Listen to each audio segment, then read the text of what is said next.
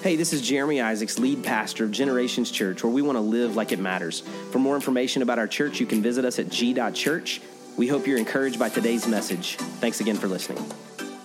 How are we doing? We good? We good? Yep. You look great. You sound great. You sounded really, really good this morning. Why don't you look to the person on your left or your right and say, "You sounded good this morning. I could hear you." And then turn to the person that's your second choice and be like, "I couldn't really hear you. You need to sing louder next week." I'm glad that you are here today. If I haven't had the chance to meet you, my name is Jeremy, and my wife Corey and I are, are pastors here at Generations Church. We're so thankful for you, and uh, you, you may not know this, but we haven't been here for a couple weeks. Uh, I've still been in the office some, but we took a few weeks off, and uh, you know, our goal, our, our desire, as God allows, is for us to pastor this church for 20 plus more years. Well, that's, that's a thousand Sundays. That's a lot. If you'll raise your hand right now and be like, I'll be here the next thousand Sundays, we'll all be here together. But uh, we've just tried to be super intentional. We try to work really hard. We try to play really hard, but we also try to be very intentional with seasons of rest, just to pace ourselves and to stay healthy physically, mentally, emotionally. And so I'm thankful for our trustees and our staff, our elders, uh, the amazing G team of volunteers, and uh, I'm just thankful for all of them as they've led. The last two weeks you've been blessed. I, I was able to watch uh, Pastor Carson and Pastor Aaron as they continued in our Summer 7 series. Did a fantastic job with two great messages. Uh, but it's been a great series, and there's just a lot of great things going on. It was kind of a, a unique season to step away for a few weeks because uh, there's just a lot of amazing things that are happening, have been happening, and uh, that we're already in the planning stages or about to see happen over the next few weeks. And uh, one of those you heard about on the video just a second ago, but next Sunday is a really big Sunday. We're going to pray over all of our students. It's back to school prayer. Pray all of our students, teachers, bus drivers, lunch ladies, administrators, homeschool mamas, whoever you are, if you're connected to educating uh, or connected to any part of the educational process of our students, or you are a student of any age, we want to pray over you next week, just that God would bless you and give you his favor in the school year ahead but it's also a great week because it's salsa with the staff. So if you're relatively new to the church, you've got questions, you just want to connect and kind of help us to know your story, we'd love to tell you part of our story. But it's not a sales pitch, not an infomercial timeshare. You're not signing up for anything. We just would love to get a chance to get to know you. But we ask you to register. When we say salsa, it's not a dance party. It's actually chips and salsa and guac and queso because I love that. That's my love language. And so we're going to spend some time. We just want to make sure we got enough for you. I'm going to eat a lot. We'll make sure you have enough as well. So register for that. Come be a part of that after both services next week. And then we kick off a brand new series called Figuring Out Family. All of us are connected to a family. It looks different for some of us in this stage of life. Perhaps you're empty nesters, your grandparents, maybe you're single, maybe you're widowed, divorced, maybe you are like the Leave It to Beaver family. Not anybody under you know a 40 will get that reference, but uh, you know it's mom, dad, and 2.4 kids living in the same house. That's great too. Or maybe you're more like the Brady Bunch. Uh, whatever your context of family is, we all come from a family. And so thankfully, God's word speaks to family. And so we want to talk about that over the next four weeks. In fact, we have invited our community to come and be with us uh, this, this weekend. Some of you may have already received it, but about 5,000 homes nearby got this mailer. And we've invited them to come for the next four weeks for this series of figuring out family. And there's something special that happens each week. So next week is back to school prayer. Then the following two weeks, we're going to launch our G groups for the fall semester. We've got groups for uh, young adults, we've got married couple groups, we've got a young adult group. I think I've said that already. We've got 55 plus, we've got uh, grief share, we've got an activity group with our church softball team. We've got all kinds of things that we do just to get together, breakfast groups and uh, prayer groups we're launching. So we want you to be a part of those groups. Those will launch in the middle two weeks. And then the last Sunday of this series, August 20th, everybody say August 20th. We have Sunday Fun Day. It's our annual fun day on a Sunday. So, out front, we'll have a lot of things for uh, kids to enjoy, and there'll be some food available for all of us uh, to support our missions team that's going to Guatemala in a few weeks. So, we want you to be a part of that, and we've invited our neighbors. But I want you to personally invite some folks to come and be with you. And here's what I'm going to say before we pray over this series.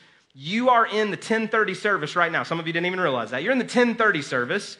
But over the last few weeks, we've had more of you in this service by a pretty hefty amount than we've had in the nine o'clock service. So if you can move to nine and just be a missionary to nine, not because they're unsaved and you're saved, but just missionary like opening up seats for those that might come at 10:30, we'd love for you to consider doing that. It would be a great help to us, even if it's just for a short season, perhaps during this series. But 9 and 10:30, we want you to, uh, to invite your friends to come. So here's what I want us to do. We don't always do this. We're going to pray over the next four weeks, believing that God desires something special for every family in our church and our community. So would you just pray with me? And as you're praying, let's think about those that we might invite this week to come and be with us next Sunday. God, we love you so much, and we thank you for what you're doing right now in our church. And we thank you for all of the incredible stories and testimonies of what you have done. But God, we're believing for some new testimonies to come in the next four weeks.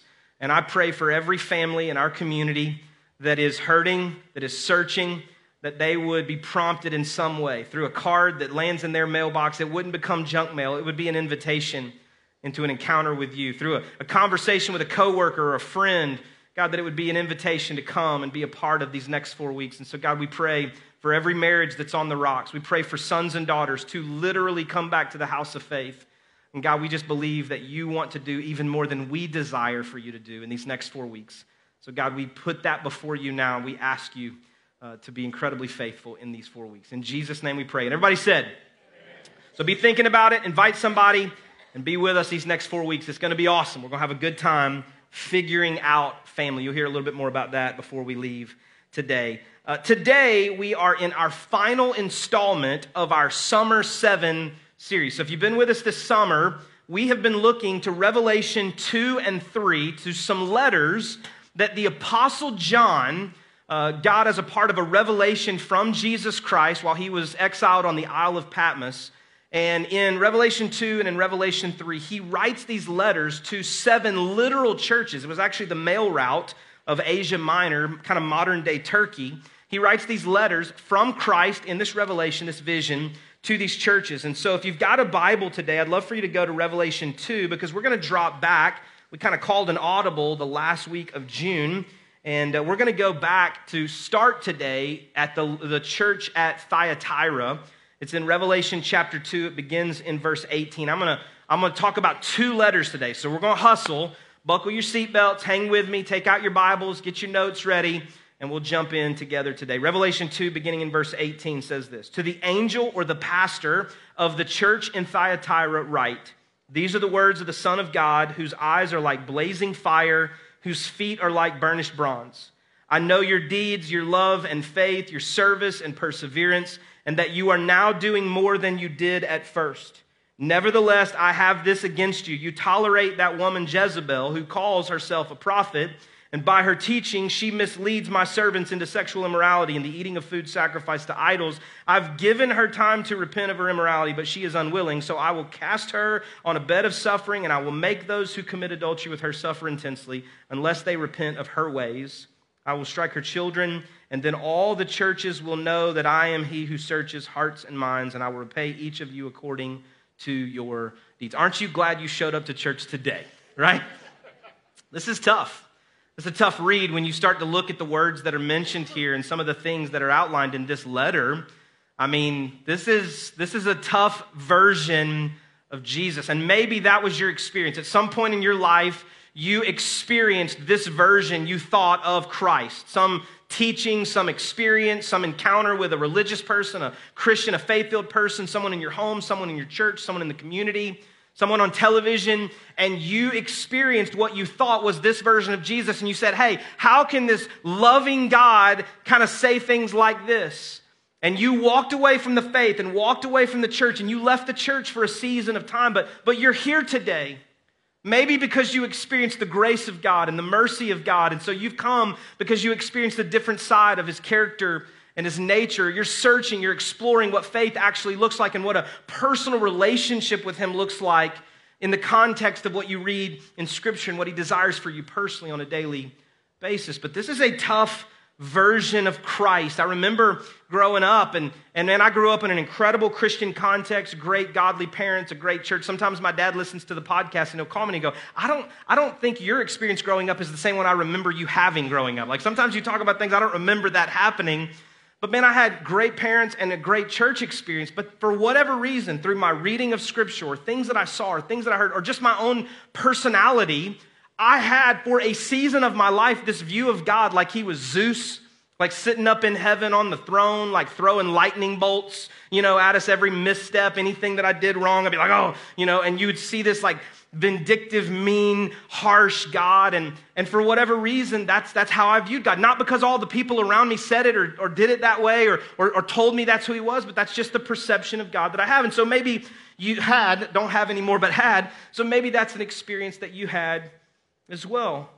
But before we dig into what this passage of Scripture might really mean, I'd love for us to have some context about the city because we try to do that each week. So, who is this letter to? The, the city, the church of Thyatira, this is the smallest church that is that receiving a letter, but it's the longest letter. There's something important that Christ is trying to say to this church. But if you're trying to understand the city, we've talked about churches that were in cities like, you know, almost like the equivalent of New York or Chicago or Atlanta, these big metropolis cities. If you were to try to compare Thyatira to something we all would understand, it's kind of like Dalton, Georgia, right?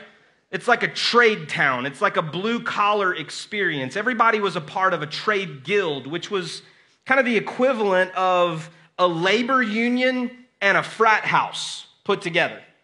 It was like they worked all day together and then they went and partied all night together and then they showed back up and worked all day together. And so they had these experiences where they were doing life together, but they were, in, in large part, many of the people that were a part of these trade guilds, they were doing things after work that were contrary to what we would cling to in the Word of God.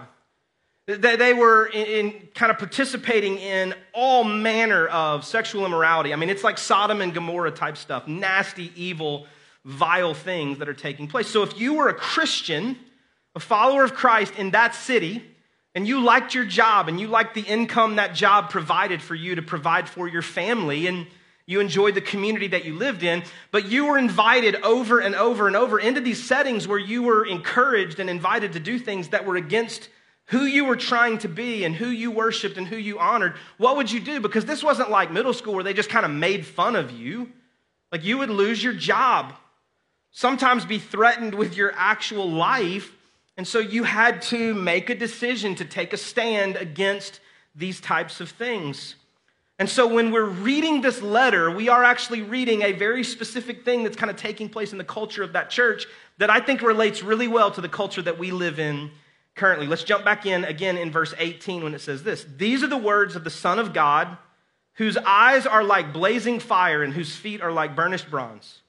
I know your deeds, your love and faith, your service and perseverance, and that you are now doing more than you did at first. Now, this is the only place in the book of Revelation that Jesus is referenced as the Son of God. Almost every other time he's referenced by another name, but most of those times in anything that looks like this, it's Son of Man. And so he was the Son of Man. He was 100% human. He was the Son of God, 100% God, uniquely blended together. There's never been another of his kind. But in this, it's referencing his deity, it's referencing his connection to God. He said, I and the Father are one. And so this is the Son of God descriptor that we see of him. It's the only place in the book of Revelation. So for him to say about himself that he is the Son of God, this is a place that some people get hung up.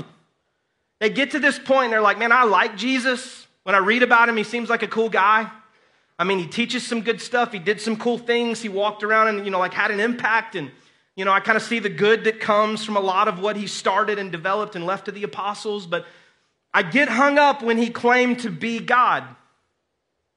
You're not alone in that thought. That's, that's been throughout history that people would get hung up on that idea. But that's who he claimed to be. You can't say that he's a good teacher because part of his teaching was that this is who he was. And so, you know, it's kind of that Lord lunatic or liar idea. Like you can't take in part what he said, you have to take it in whole. And this is who he claimed to be. And then he goes on to commend them. He says, Man, I see your love, I see your works, I see your deeds, I see your faith, I see your service, I see your perseverance. And it's awesome. And we've said every week that this is a literal letter being written to a literal church and it's being read by the literal pastor. So if this letter was written to Generations Church and given to me for me to read to you, this commending part might say, like, hey, I know you sent a ton of kids to camp in the month of June. You sent a ton of kids to camp, and you had volunteers that gave up kind of vacation time from their jobs to go and work those camps and pour into students. And man, their lives were transformed, and they connected to one another and they connected to God. Way to go. That was awesome. Some of you gave money so that they could have scholarships to go. I, I, see that a few weeks ago you had vacation Bible school and you had a ton of kids here on the campus and leaders and volunteers that made crafts and did stations and snacks and taught lessons. And man, way to go. It was incredible to see you invest in children and their families. I see you raised a lot of money through a golf tournament and you're going to invest in orphans in Guatemala and scholarships for ministry students in the Philippines. And way to go. That's awesome. And so when you hear that, I mean, for me, I'm, I'm like, yeah, all right, Jesus noticed. That's incredible that he, he noticed the things we're doing, which makes it really tough to read the next part. When it says this in verse 20. Nevertheless, anytime I see nevertheless in Scripture, I kind of, okay, all right, buckle up, here we go. Nevertheless, I have this against you. You tolerate that woman Jezebel who calls herself a prophet and by her teaching, she misleads my servants into sexual immorality and the eating of food sacrificed to idols. Nevertheless, you've done some good things. Nevertheless, you've done some bad things. Anybody ever gone in for like a job evaluation and you get a compliment sandwich? it's like, hey, you're awesome, but here's some things you got to change. But man, I love you so much, right? Compliment sandwich. That's kind of what you're getting here a little bit like, hey, I'm commending you. You're doing great things, love and deeds and faith and service. It's awesome. Nevertheless, here's what you've done. Here's what you've allowed into the church. You're tolerating this woman, Jezebel. Now, there was a literal woman named Jezebel in the Old Testament. You can read about her story. She was a queen one of the most famous stories comes in 2 Kings chapter 9, but she was an evil, nasty queen who had set up Baal worship and she had prophets of Baal and they were chasing after and really trying to annihilate any of the prophets of God. There's a really famous story that I encourage you to go read, but it was about sacrifice, including child sacrifice. Like it was nasty, evil, disgusting things. And so the term or the name Jezebel would have been familiar to these people. It would have been like if I said to you in reference to someone, they're like Benedict Arnold, right? A, a traitor. There, there was this name that represented something else. And so most theologians do not believe that even though this is an actual person that has infiltrated the church at Thyatira, that their name, her name, was actually Jezebel. It was a person who was deceiving the church. She was coming in and connecting doctrine and theology that was against the Word of God, some of it of a sexual nature, to what they were being called to do in their community, but not what they were being called to in faith. And so he says, Hey, you are tolerating Jezebel. You are allowing her to come in. She calls herself a prophet, and she's misleading people into sexual immorality and eating food sacrificed to idols. We talked about this a few weeks ago, but food sacrificed to idols, that might not sound like a big deal to you. But what it is saying is this food that was sacrificed to idols in worship to these other gods is saying these other gods are our provider. These other gods are whom we worship. And so we eat now as a blessing from these other gods. We're, we're lifting up something other than Jehovah God. And so she's misleading and deceiving the church. And he says, like, you're tolerating her. And again, as, as I think about these, these trade guilds and I think about these people, they would, they would worship and they would bow down to one of the gods. They would then go out and party and drink heavily and they would engage in every manner of, of evil that you can imagine. Nothing was off limits and it was connected to their livelihood. And so these Christ followers had a choice. And then this Jezebel shows up and she begins proclaiming something like, hey, here's the deal. You can be a Christ follower and do whatever you want. There's no problem.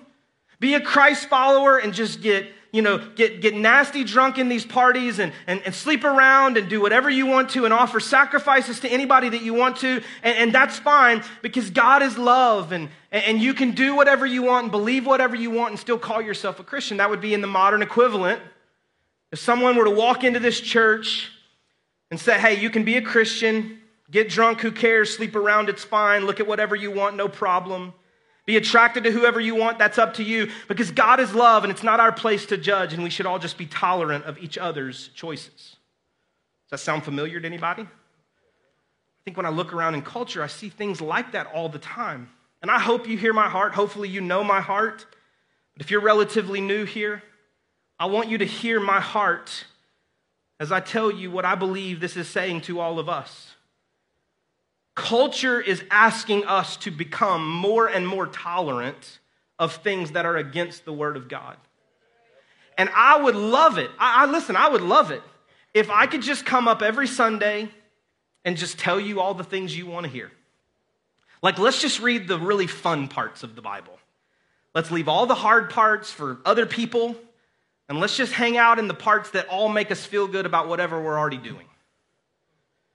But my responsibility and what I will be judged for is that we take this book in whole and not in part. That we don't just rip out the parts that we don't like and are difficult to understand and difficult to live out and you know in our current culture. And again i said this a few weeks ago and i want to make sure you hear this. This is not the first time in the history of mankind that the church is being pressed in on.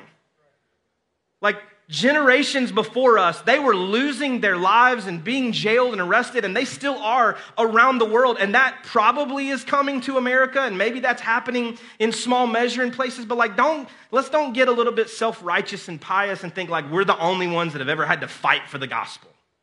That's just not true. And so, what are we called to do? We're called to just know the truth, know God's word, all of it hide it in our hearts so we might not sin against him, and then stand firm in it. But as we stand firm in it, we also have to recognize what we're called to do as we interact with other people because this is what Jesus said. He said, I have this against you. You tolerate that woman, Jezebel. You tolerate.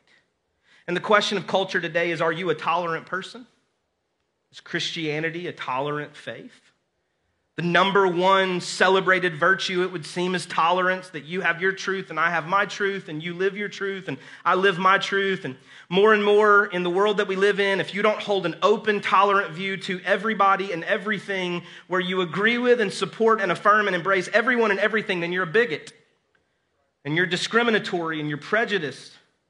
You've committed the great cultural sin. You are intolerant, it would seem, primitive and I just don't think that's true because here's, here's the problem as I see it.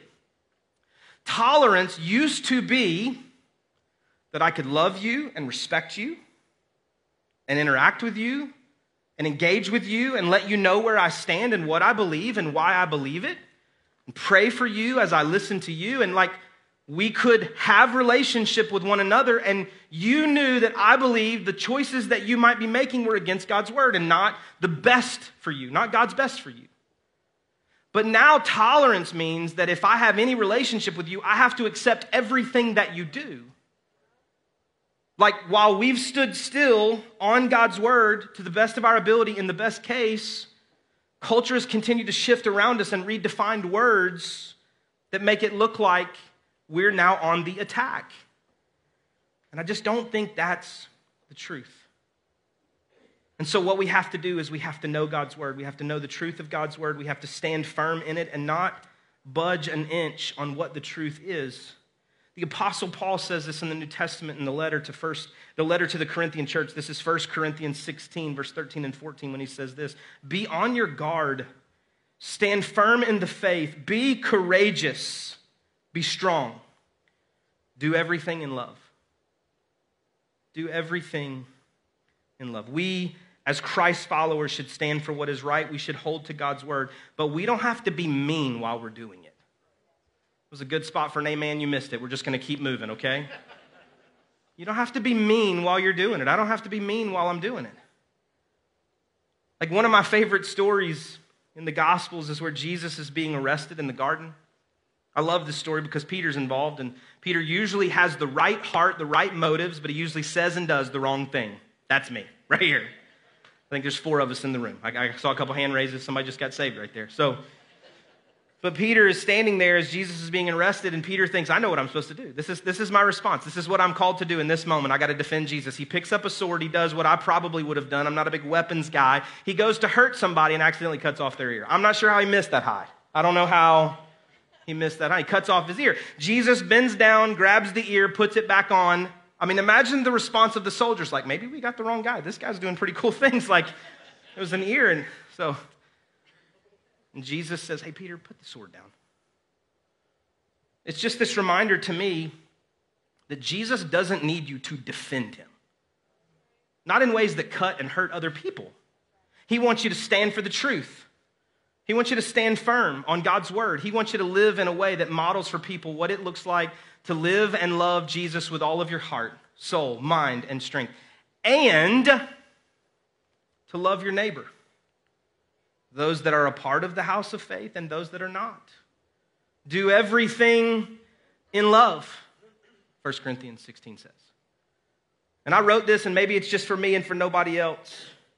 But striving for holiness shouldn't make me haughty or prideful. It should make me gracious and humble. Striving for holiness, trying to live a life that honors and pleases God and receive His grace and His mercy that we've already been talking about all day, it, it should make me gracious to a loving God and humble before you and if you're in the room today and you're searching for God and you don't know what you believe and you're not really sure what it lo- looks like to live this thing out, let me just tell you who you're in the room with today. You're in the room with a bunch of people who love God and they love people.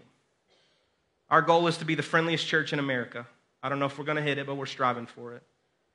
We just want to love you and welcome you as you search for truth and you search for this deeper, growing relationship with God. And you can belong here while you try to figure out what you believe. It's filled with a room of people who are gracious and humble because they have done nothing themselves for salvation other than accept that free gift that comes from the completed work of the cross in Jesus Christ. That is our heart for this place. That's our heart. It shouldn't make you haughty and prideful, it should make us humble and gracious. We love you right where you are when you walk in the doors. We just love you too much to let you stay there. We just want to call you higher, call you to more. And if you're living in some type of sinful behavior, that's not God's best for you. He wants more for you than the choices that you are making right now. And we want to love you into that growing relationship with Him. We're going to stand firm on the truth of God's word, but we're going to do everything in love. And in this letter, Jesus says to his church, don't give in to the teaching of someone that just makes you feel good about what you're already doing that's wrong. There is a standard, and we are called to be set apart.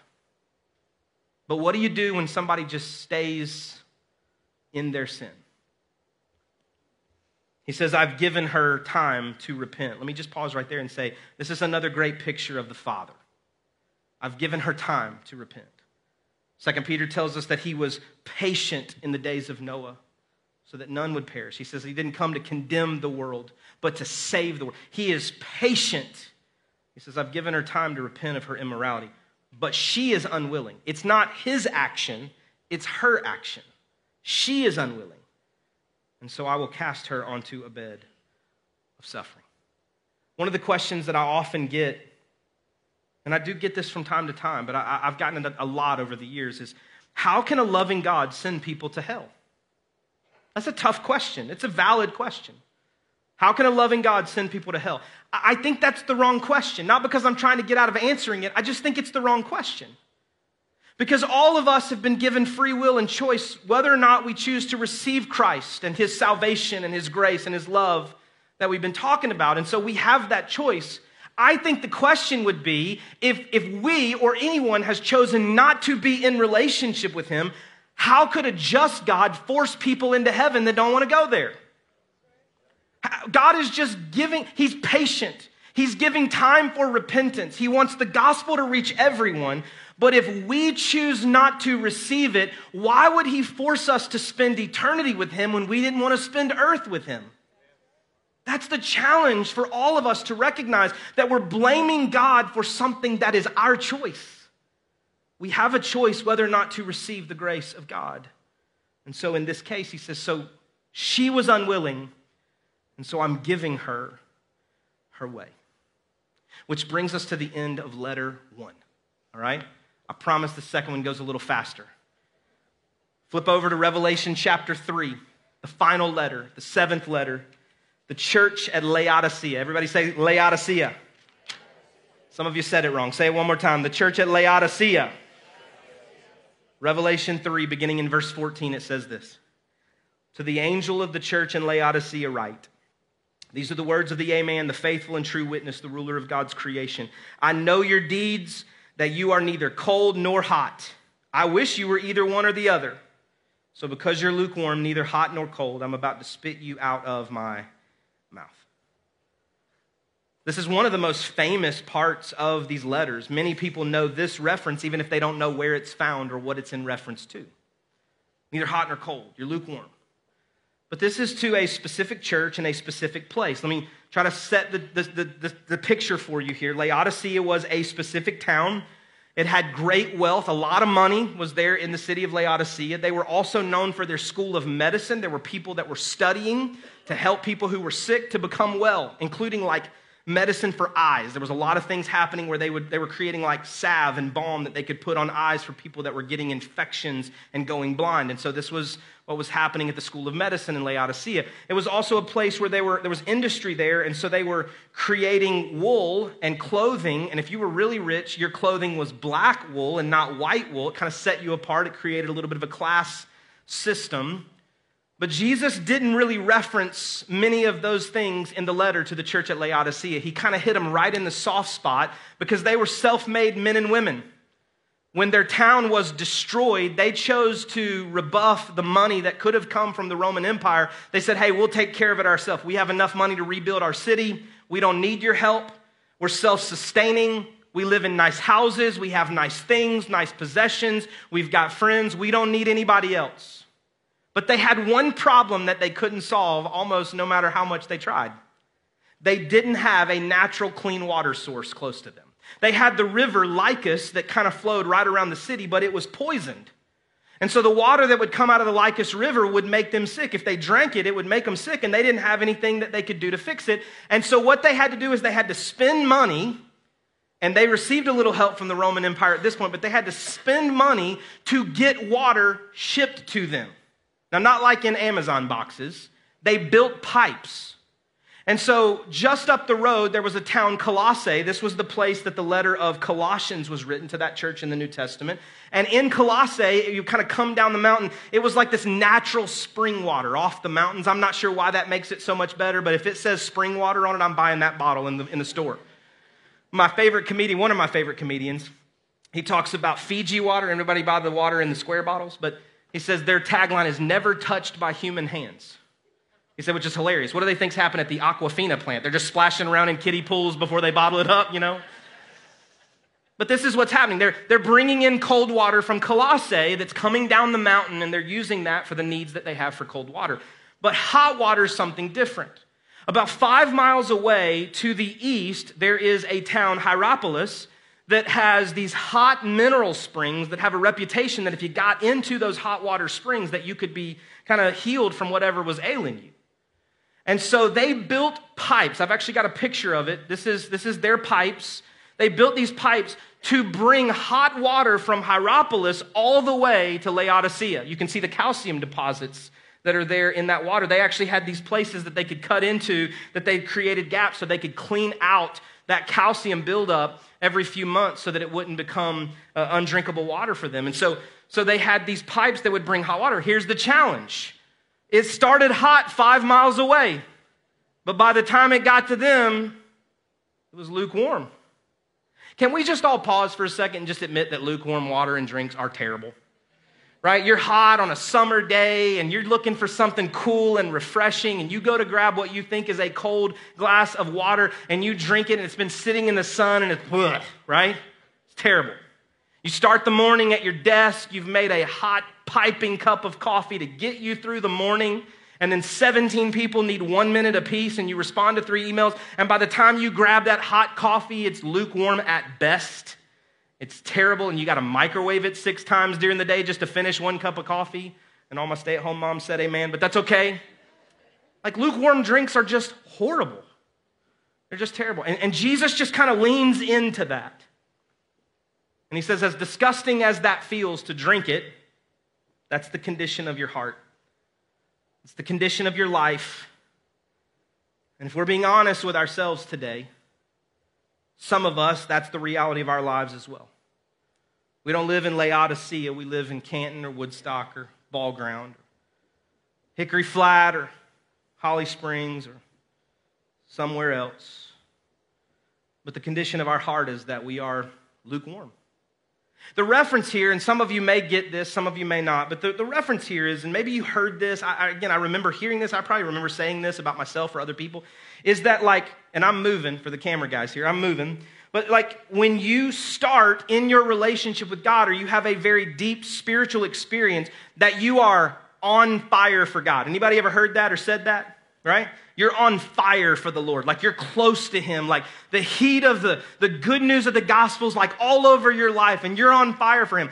But over the course of five miles or five months or five years, one step at a time, one day, one week, one month of not reading your Bible, not really praying except when you need something from God before you walk into a doctor's appointment or you're about to take a test in science class. It's just one step of skipping church and stopping going to your groups because you know you like some of the people, you don't like all the people, and you're in a new place. You're not on fire for the Lord anymore. Now, I'm not claiming that you need to be in a perpetual state of on fire. But if the reality of our lives is that we used to be here and now we find ourselves somewhere here, you're not as close to God as you used to be. You're not practicing the spiritual disciplines as often as you used to. Who moved? Not him. I moved. I drifted, intentionally or unintentionally so, away from a loving Heavenly Father who desires good things for my life.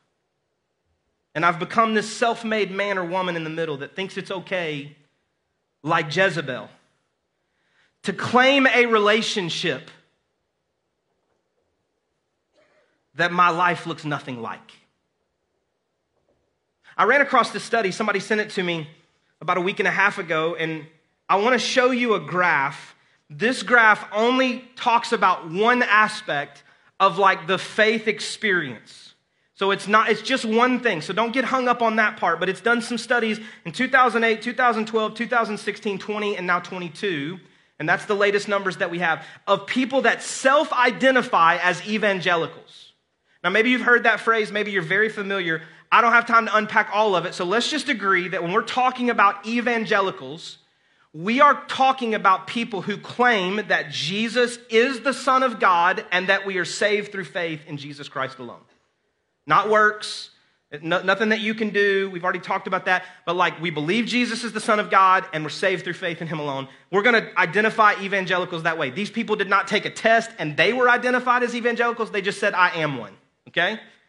Now look at these numbers 9% of those people never attend church, not one time ever. 18% seldom attend church, and 13% attend church only yearly. So if you add those numbers together, that totals 40%. Now, I'm literally preaching to the choir because you're in the room, okay? But we're not getting hung up on this just being church attendance. We are saying that if you boil it down to what we just described a few moments ago, this illustrates a larger point that as more and more people are practicing faith less and less, do we think that makes us hotter or colder? Or are we comfortable living in some type of lukewarm in between? If I had a graph here that showed the amount of percent of people who claim to be Christ followers or evangelicals in their belief or who they claim to be, do we think that we're reading our Bibles less or more than 10 years ago or 30 years ago? Take your pick of any spiritual practice and let's do a self evaluation of worship, scripture reading, community and groups of fellow believers, church attendance, financial giving, fasting, prayer, serving, and on and on and on it goes. What are the things that have moved us away towards a comfort in the middle? Is it the cultural pressure to be more and more tolerant?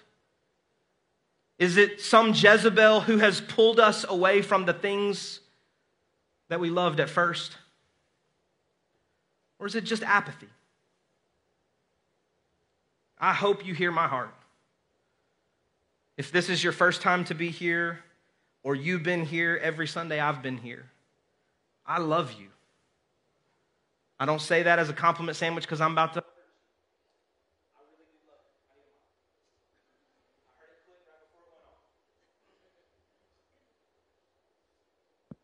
We go. All right, hang with me. I love you. And I'm not, I'm not saying that because I'm about to hurt you. I just love you.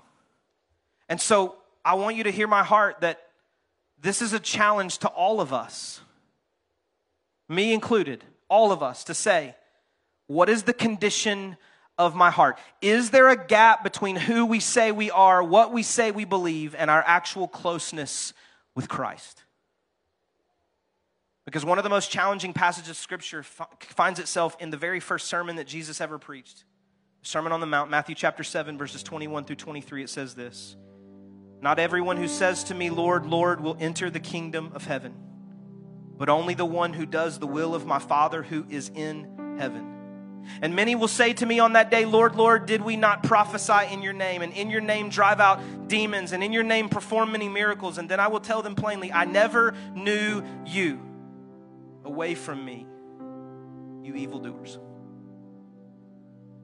It's a challenging passage of scripture that seems to indicate that there can be a gap between what we say, what we do, and who we actually are.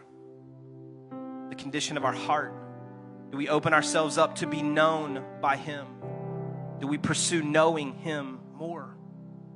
We've spent seven weeks, six weeks, I guess, if you combine these two. We've spent seven kind of sermons in these letters to these churches to find the heart of God through his son Jesus Christ and the apostle John. And if you don't take anything away from these seven weeks, here's what I want you to know Jesus loves you. He loves you.